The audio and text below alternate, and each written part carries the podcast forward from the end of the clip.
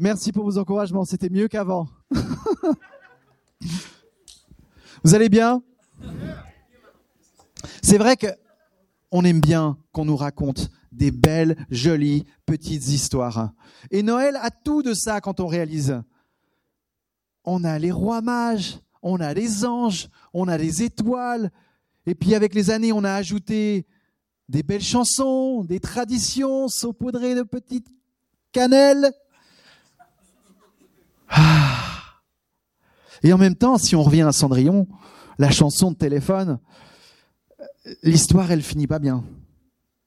J'ai pas voulu chanter la suite parce que là, c'était à 20 ans, mais après, quand elle a 30 ans, le prince charmant, on apprend quoi? Il a foutu le camp, les enfants, ils sont plus là, et elle traîne dans les bars. Triste retour sur terre. Et l'histoire de Jésus, c'est aussi pareil, finalement, elle n'est pas si jolie que ça. Elle n'est pas en tout cas aussi jolie qu'on voudrait bien qu'on nous la raconte. Parce que l'endroit idéal, Jésus, l'a quitté justement pour venir nous rejoindre dans un monde brisé. Et il en a pris plein la figure. Donc euh, oui, les jolies petites histoires, elles ont leurs limites. Mais on fait quoi de tout ça? Eh bien moi, je dis, euh, on lit la généalogie de Jésus, puis on verra bien. Hein c'est sur ça que je dois prêcher. Hein c'était Sam, je vous avais annoncé que c'était Sam qui devait être sur scène aujourd'hui. Eh bien, il n'a pas pu être là. Alors, euh, il m'a dit, tiens, voilà mes notes. Le thème du jour, la généalogie de Jésus. Alors, on va la lire ensemble, rapidement, parce que vous allez voir, c'est, c'est long et éprouvant. Il y a des noms très inspirants. Euh, si vous êtes en train de vous poser la question comment vous allez appeler vos enfants, c'est donc le début de l'évangile de Matthieu. C'est comme ça qu'il a choisi de vouloir commencer à raconter son histoire. Voici la généalogie de Jésus-Christ, fils de David, fils d'Abraham. Abraham eut pour fils Isaac, Isaac eut Jacob, Jacob eut Judas et ses frères. Judas eut Péretz et Zérak de Tamar. Péretz, Péretz eut Etzrom, Etzrom eut Aram. Aram eut pour fils Aminadab, Aminadab eut Nashon. Nashon eut Salmon. Salmon eut Boaz de Rahab. Boaz eut Obed de Ruth. Obed eut pour fils Isaïe. Isaïe eut David. Le roi David eut Salomon, la femme d'Uri. Salomon eut pour fils Roboam. Roboam eut Abidja. Abidja eut Asa.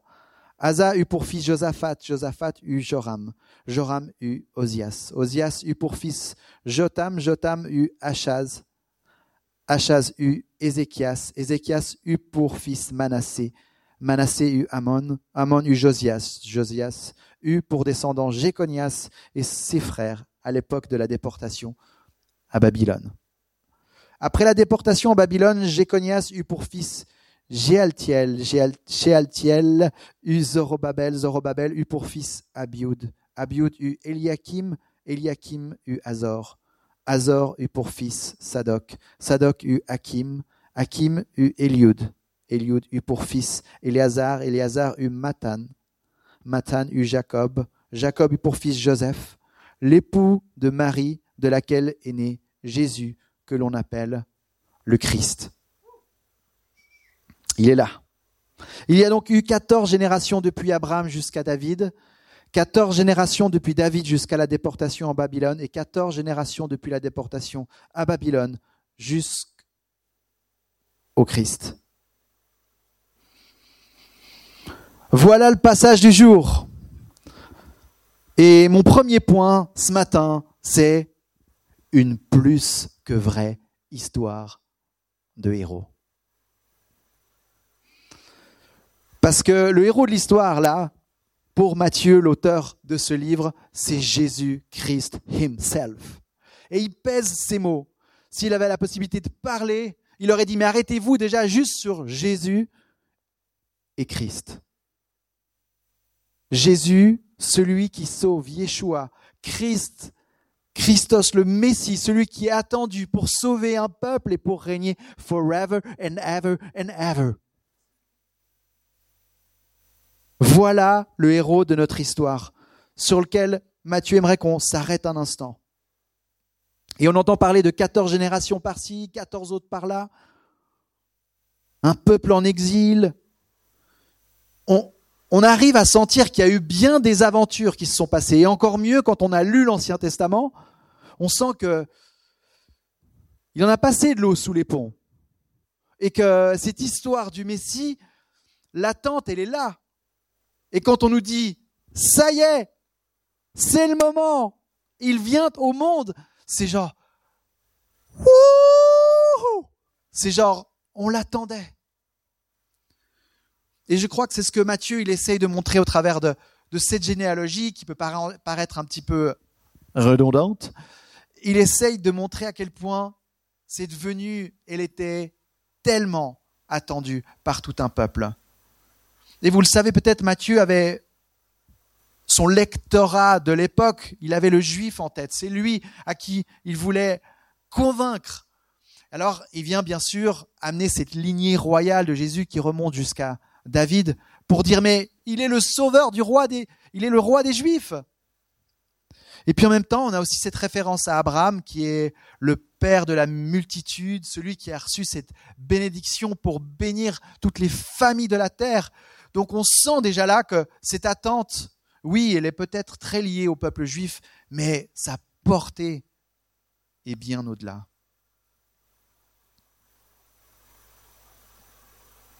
Donc, on a plein de choses et d'ingrédients pour faire une parfaite et magnifique histoire à raconter. On a l'histoire d'un roi qui vient vaincre le mal. Il est de cette lignée royale. Qu'est-ce qu'on a d'autre? Il est le sauveur de la terre. Et ça ferait un bon Marvel tout ça. Sauf que Matthieu, il ne commence pas avec le traditionnel il était une fois. On sent bien qu'il veut nous amener autre part en présentant cette généalogie. Il veut nous montrer aussi que si ce sauveur était tant attendu, que c'est le héros de l'humanité, il est aussi bien réel. C'est pas juste une fable, une fiction où on ressort après notre ciné en train de se dire bon ben la vie elle continue les gars. Non, ce Jésus il a bel et bien existé. Et voilà pourquoi il nous présente la généalogie. C'est une manière aujourd'hui de nous montrer peut-être le CV. C'est, c'est une façon de dire, hey, real life. It was a real man. Il est venu sur terre. Voilà sa descendance. Voilà d'où il vient. Et, je crois que Matthieu, il est en train de nous dire, les amis, racontez cette histoire à vos enfants et dites-leur que cette histoire, elle est vraie. Parce que c'est vrai, la plupart des histoires qu'on raconte à nos enfants, elles ne sont pas vraies, elles sont imaginées, mais celle-là, elle est vraie. Et en fait, ce que je réalise, c'est que c'est finalement la vraie histoire de tous les héros qu'on pourrait imaginer. Tout est là, tous les ingrédients y sont. Et en fait, c'est l'histoire qui pointe vers toutes les autres.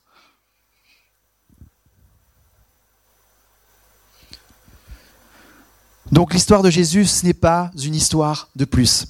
Voilà ce que j'aimerais dire. C'est une histoire où le héros est, tant attendu et en même temps, il est bien réel, il a bien vécu parmi nous.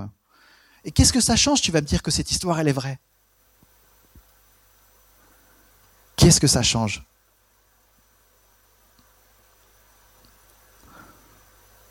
Ça change que le véritable enjeu de cette histoire, c'est d'y croire.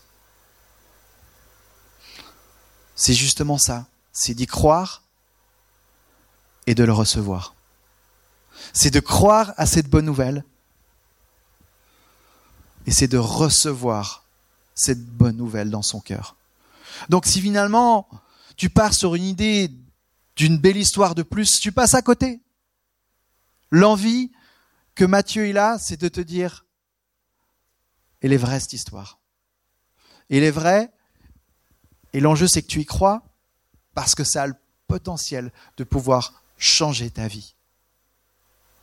Donc une plus que vraie histoire de héros, et mon point 2, la phrase continue, mais une histoire où l'on ne cache rien. Parce que lorsqu'on passe au travers de ce, CV, de cette généalogie, qu'est-ce qu'on découvre? On découvre des noms de femmes. Tu vas me dire, et alors? Ben, À l'époque, ce n'était pas forcément l'habitude dans ce genre de, de documents de nommer les femmes. Et quelle femme On a Tamar, une cananéenne qui s'est prostituée avec son beau-père. On a Ruth, qui est une, euh, femme du peuple de Moab. Alors certes, elle a été très gentille avec sa belle-mère, hein, mais attends, elle est d'un autre peuple. Et pour ceux qui connaissent l'Ancien Testament, on ne se mélange pas avec les autres peuples. C'est pas un détail. Troisième personnage, Rahab, une autre prostituée, elle aussi cananéenne. Elle était à Jéricho et elle a trahi son peuple pour aider Israël. Quatrième personnage, Bathsheba. Une femme qui vient, elle encore, d'un autre peuple d'Asie mineure et qui a été violée.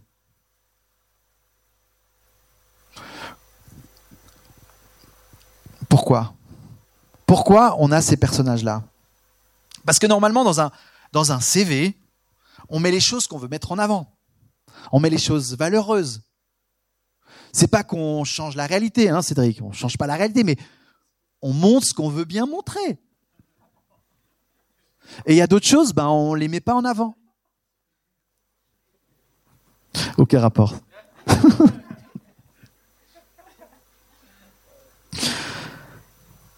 Et il y a un autre élément. Quand Matthieu, il parle de, euh, de Tamar, il vient parler de Judas aussi. C'est un peu une manière de dire l'histoire de Judas et Tamar? Vous vous en rappelez? Vous vous en rappelez pas? Allez la lire. Allez la lire, l'histoire. Voilà ce qu'il nous dit Matthieu dans cette envie de finalement de rien retenir. Entre les lignes, l'auteur est en train de nous dire que ce héros tant attendu eh bien, il vient, oui, mais il vient pas de la façon dont on l'avait attendu. Il vient amener un royaume qui est basé sur d'autres valeurs, qui ne sont pas les valeurs qu'on a en tête. Le fait de se montrer les apparences, le fait que ça claque, qu'on ait plein la vue, non, c'est pas ce qui est important pour lui. Il a envie d'aller vers quelque chose de plus intéressant, quelque chose qui se trouve au niveau du cœur. Et ces femmes sont des femmes de cœur.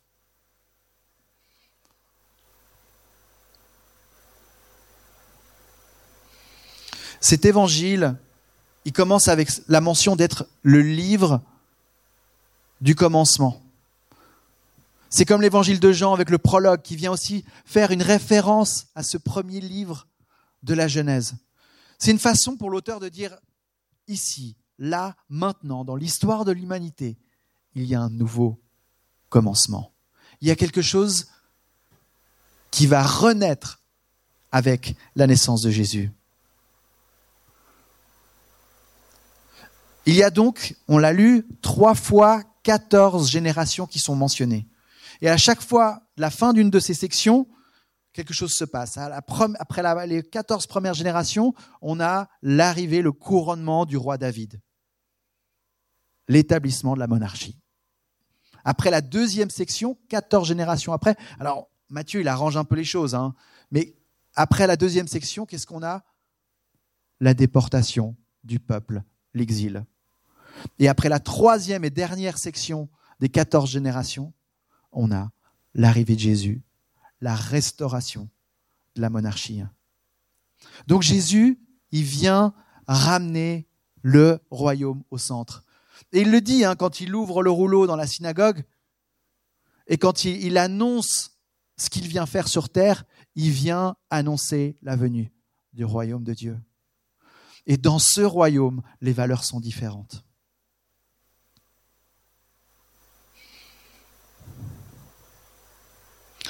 Dans le royaume de Dieu, on ne fait pas genre.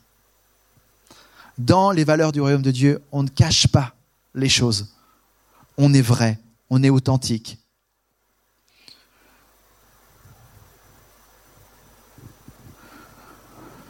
Et puis après, tu vas dire, ok, mais pour un héros, on va aussi vouloir mettre en avant la lignée royale. Et il le fait, Matthieu.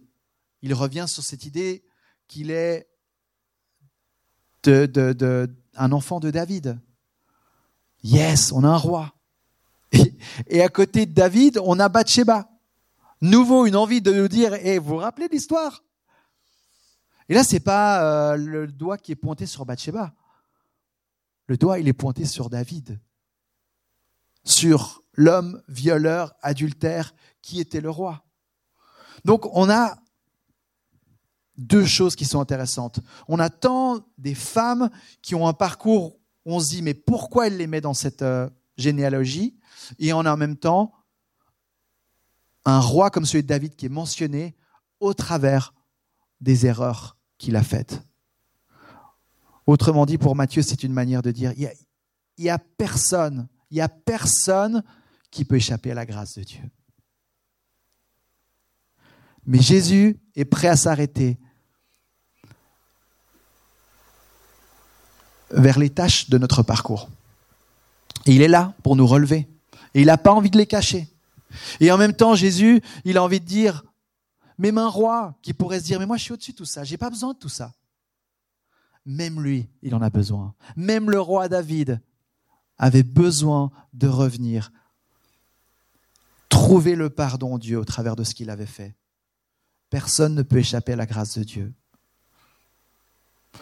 Et dans les valeurs de ce royaume que Jésus est venu amener, il y a la place pour tous tel qu'il est, parce que c'est un nouveau commencement. Et dans ta vie, le moment où tu choisis de, faire équipe, de marcher avec Jésus, c'est un nouveau commencement. Ça veut dire que tu peux te présenter devant le Dieu créateur de l'univers tel que tu es, quel que soit ton parcours, quel que soit le passé familial, qui est derrière toi. Il y a un nouveau commencement, une deuxième chance, une nouvelle façon d'écrire ton histoire.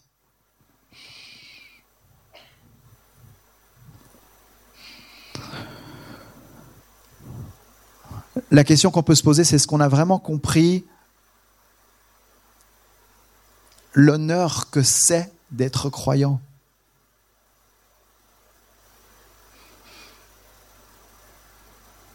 C'est une place énorme qui nous est faite pour chacun d'être et devenir tel que nous sommes. Et Jésus, il n'est pas honté, il n'est pas honteux de notre parcours. Il s'intéresse à ton cœur. Alors ça, c'est toujours la question que j'aime bien nous poser euh, lors d'un message comme celui-là. C'est, OK, mais qu'est-ce que ça veut dire pour nous aujourd'hui, en 2021 Qu'est-ce que d'entendre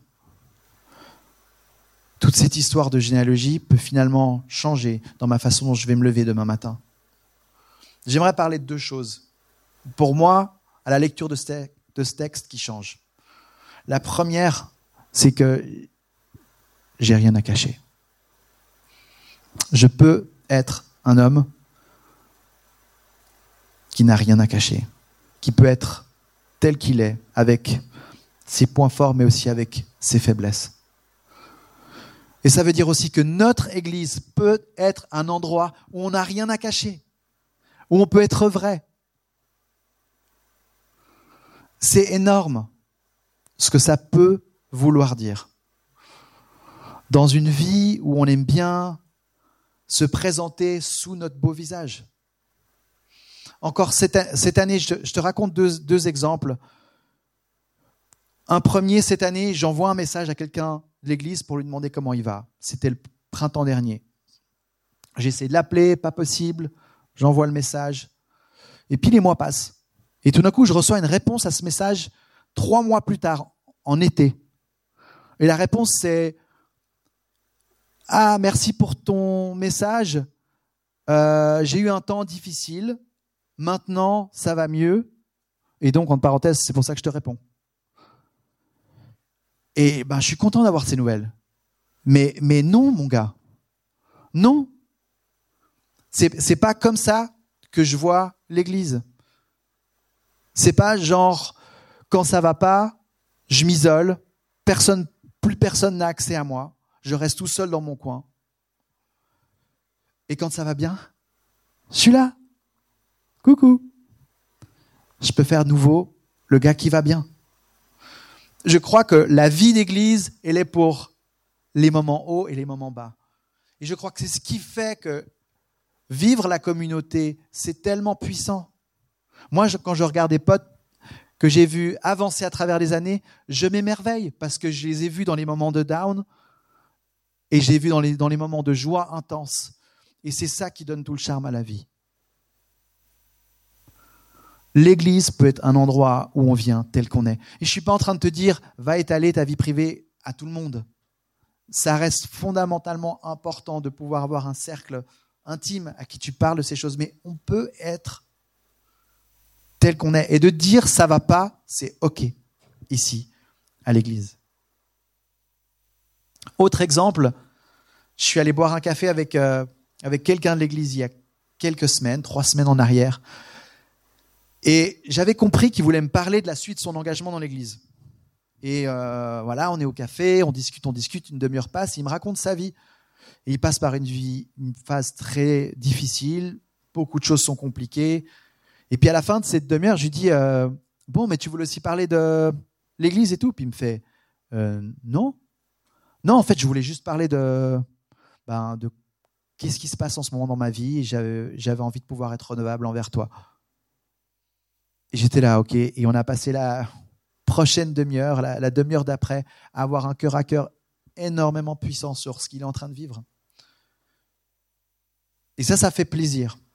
Et je dis pas que on doit tous aller vers le pasteur, mais, euh, mais je crois que c'est précieux de pouvoir euh, avoir des gens dans l'Église vers qui tu peux aller, vers qui tu peux être redevable, et où tu peux aussi venir avec euh, bah, les choses qui sont pas très jolies dans ta vie.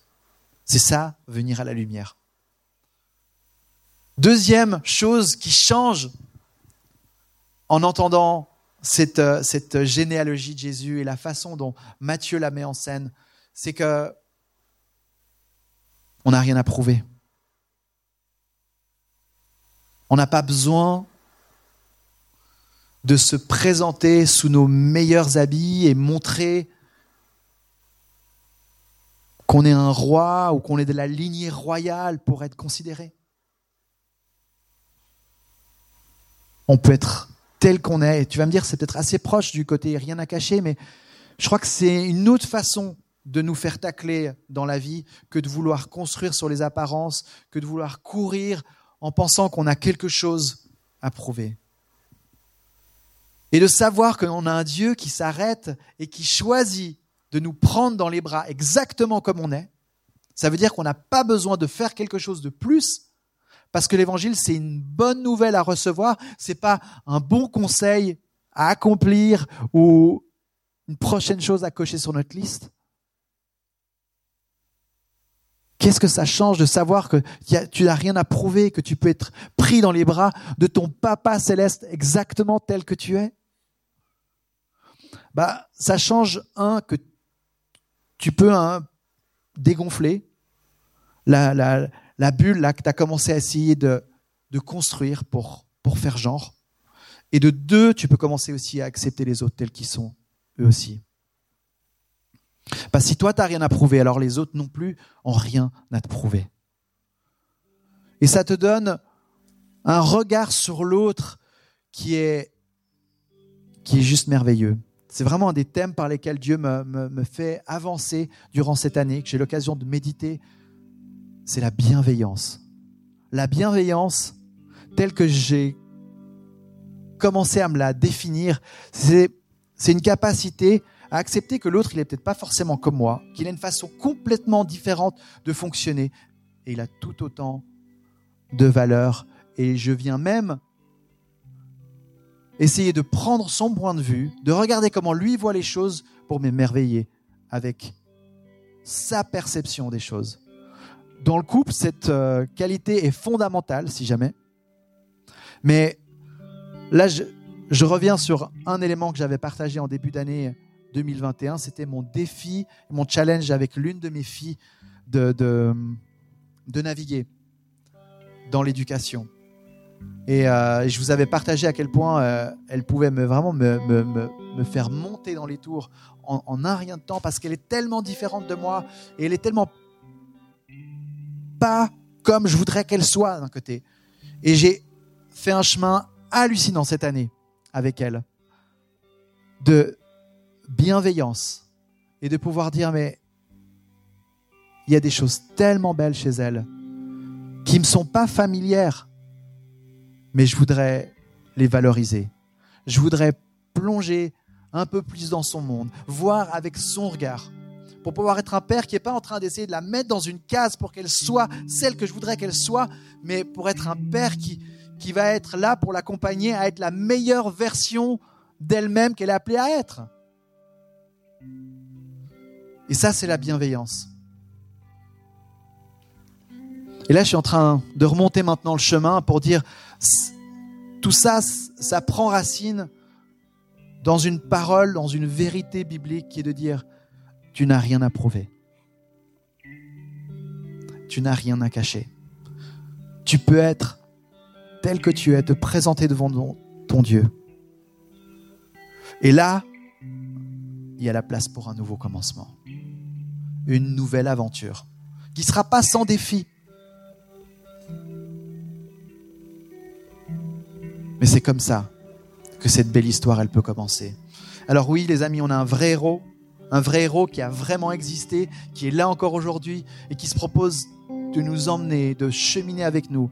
Il aime cette relation intime et personnelle. Est-ce qu'on la reçoit? Est-ce qu'on y répond? Et ensuite, sur ce chemin-là, il nous propose des valeurs qui sont différentes que celles qu'on voit autour de nous. Mais ces valeurs nous donnent la vie ces valeurs sont des moyens de pouvoir euh,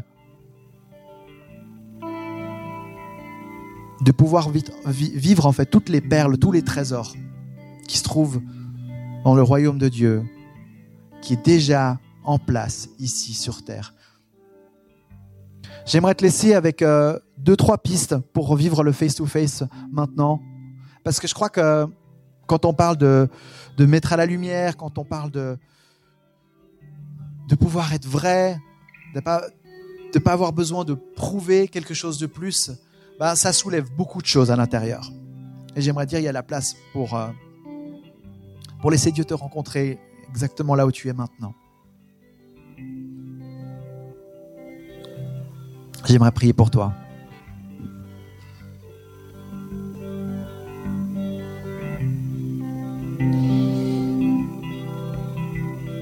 Jésus, tu es le vrai héros.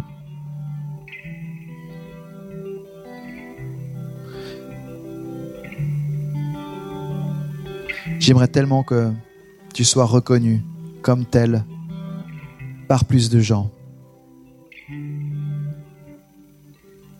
Mais mon chemin aujourd'hui,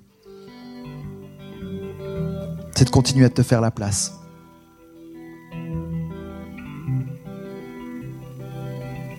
C'est de me rappeler que j'ai pas besoin de cacher pour exister et pour être à la hauteur.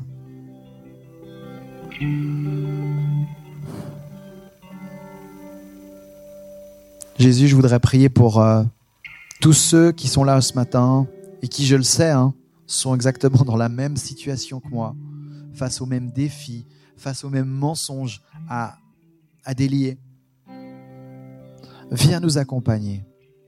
Viens nous prendre là où on est. Pour continuer à faire de nous des hommes et des femmes bienveillants. Pour continuer à faire de nous des hommes et des femmes de vérité.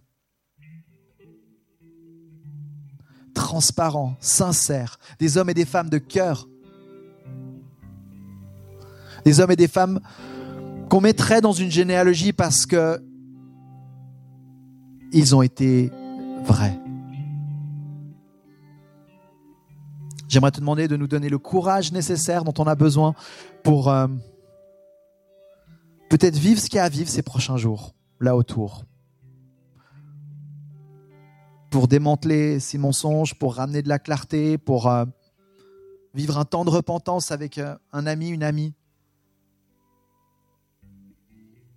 Pour goûter à toi et recevoir cette bonne nouvelle.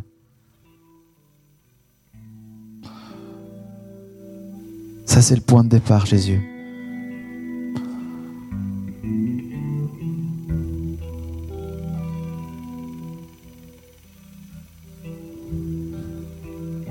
Et on sait qu'avec toi, on a une belle, belle et merveilleuse histoire, nous aussi, à écrire.